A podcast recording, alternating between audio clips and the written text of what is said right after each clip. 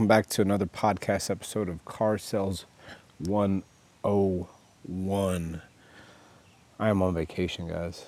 Actually, you'll hear about this. I'll say more of this in the next episode because this I recorded the next episode before I recorded this episode. But in this episode, I'm gonna do. I'm gonna let y'all know I did get let go from the dealership where, that I was at. Good thing is I haven't taken time off in a while. Bad thing is I don't think I was let go the right way. But regardless, it is what it is. Not upset, not mad. It's just a learning learning experience for me. But before we get started, I just want to let y'all know if y'all want to reach out to me, you can reach out to me on Facebook, uh, Tony Storie, S T O R I E, Instagram at TNT Dad 2728 and LinkedIn, Tony in parentheses, Anthony, last name Storie. All right, well, anyways, uh, the very last, the other thing is, uh, if you're listening to this podcast and this is your first time listening to it, or third, fourth, fifth, sixtieth time, please give me a five star review. Truly appreciate it. Um, write something in there, whatever platform you're listening to me on, Spotify, uh, iTunes, or Apple, whatever the Apple devices are, because I have Apple. But, anyways, those are the platforms you can rate me on. I truly appreciate it. Just let y'all know, I am outside, so you will hear some background noise. I do apologize for that. But, anyways, I'm on vacation. I'm enjoying myself first time in a long time I've stepped away from the hustle and bustle of the car business. Uh, I think I really needed it because I really needed some time to clear my head. There are some dogs next door barking, so let me get up. So, this episode, what I'm going to kind of discuss with y'all is what kind of happened to me at my dealership. Not, not happened to me, and it wasn't my dealership, it was the dealership I worked at. But one of the things that, um, ew, that's loud, sorry about that. But one of the things that happened at the dealership I was at, um, it kind of brought to light, and it's going to squeak again. There you go. Um, one of the things that brought to light to me was, and I think this is more of a motivational kind of thing. Well, not motivational thing, but this is one of those things I like to put on the Monday motivation. Um, is that you know you got to manage your expectations. This mainly is going to go out to managers with salespeoples and GMs or whatnot. Is that the way I was let go? I don't think it was the right way to do it. But the other thing was the expectations weren't managed properly. And in a way they were, but they weren't. And there was no true metrics to measure, you know, how those expectations were to be met. So um, whenever you sit there and you have a salesperson and you hire them on, you know, you, you sit there and you tell them what you expect of them. And I've told every single one of them, you know, I want you to sell eight, nine, ten cars. But at the beginning of every month, I sit there and I do a, a daily, a monthly goal of where I think they should be, whether it be a 90 day rolling average or they first started with me, or if they come from another dealership. I, I put the expectations out there.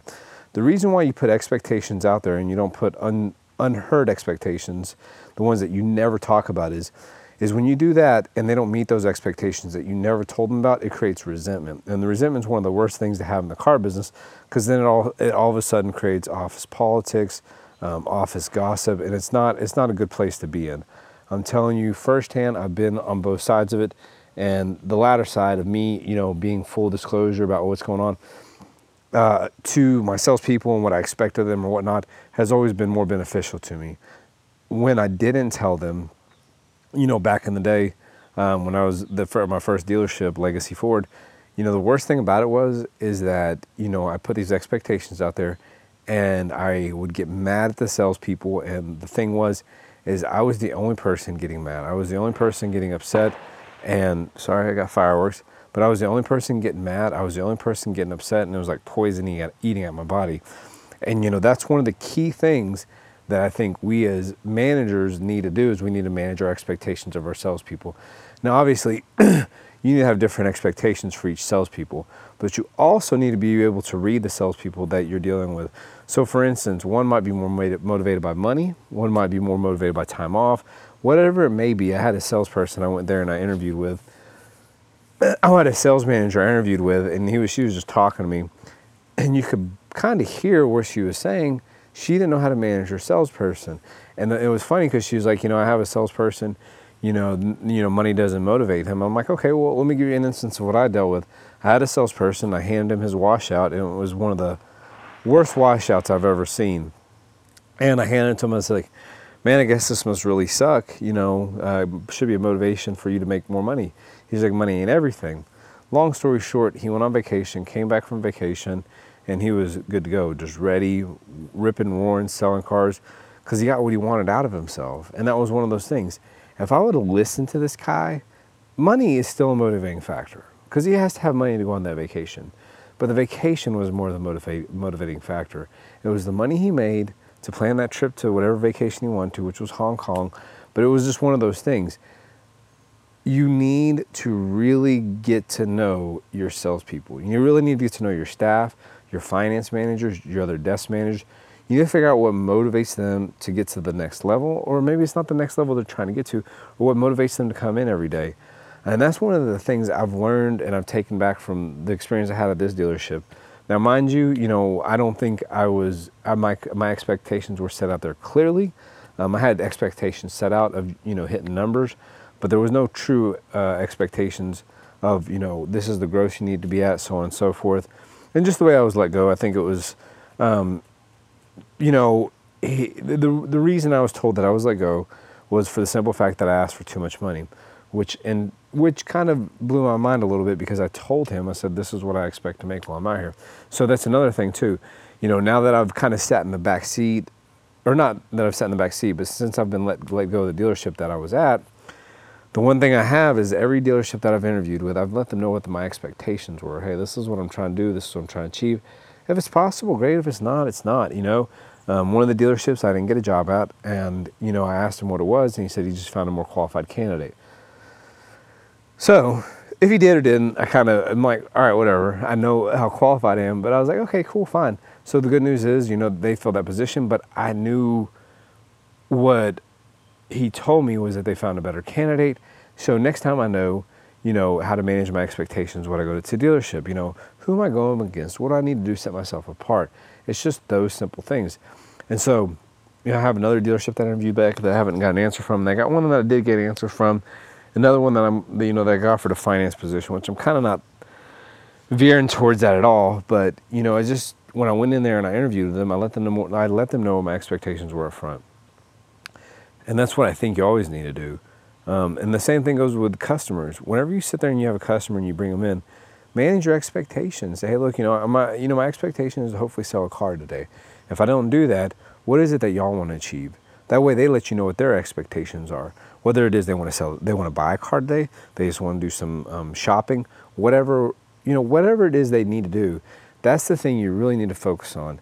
And I'm telling you guys, if they came in just to look at cars today and they wanted to kind of, you know, put your put your brand amongst other brands, you really need to kind of just do what they are more focused on. Now, don't get me wrong. I think there's always steps to the sale. I always agree there's steps to the sale. You know, you need to sit there and you know, you follow each one of those steps.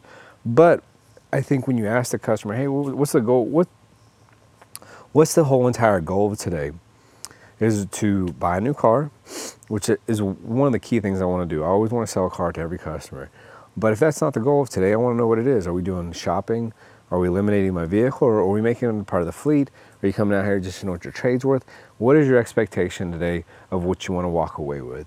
And when you do that, when you ask that customer that question and they give you the answer of, well, this is my expectation is, it takes all the guesswork out of what, what y'all are trying to fish for. And the other thing is, is that it, um, it eases the mind of the customer because then that's all they know you're trying to do. Because one thing I did is I talked to one of the managers of where I'm at, the GSMs, and we almost put ourselves, and it was, it was one of the key things I took away from, you know, one of the interviews I had is that, you know, we sit there and we almost ask every customer every question to get them to lie to us. We just ask them simple questions over and over again to get them to lie to us. You know, are you buying today? What payment are you looking for? Okay, are you, are you trading your vehicle in? And we ask them questions over and over and over again to almost to the point where they feel like they have to answer us. And when they answer us, they answer us by lying. Hey, you buying a car today? No, I'm not buying a car today.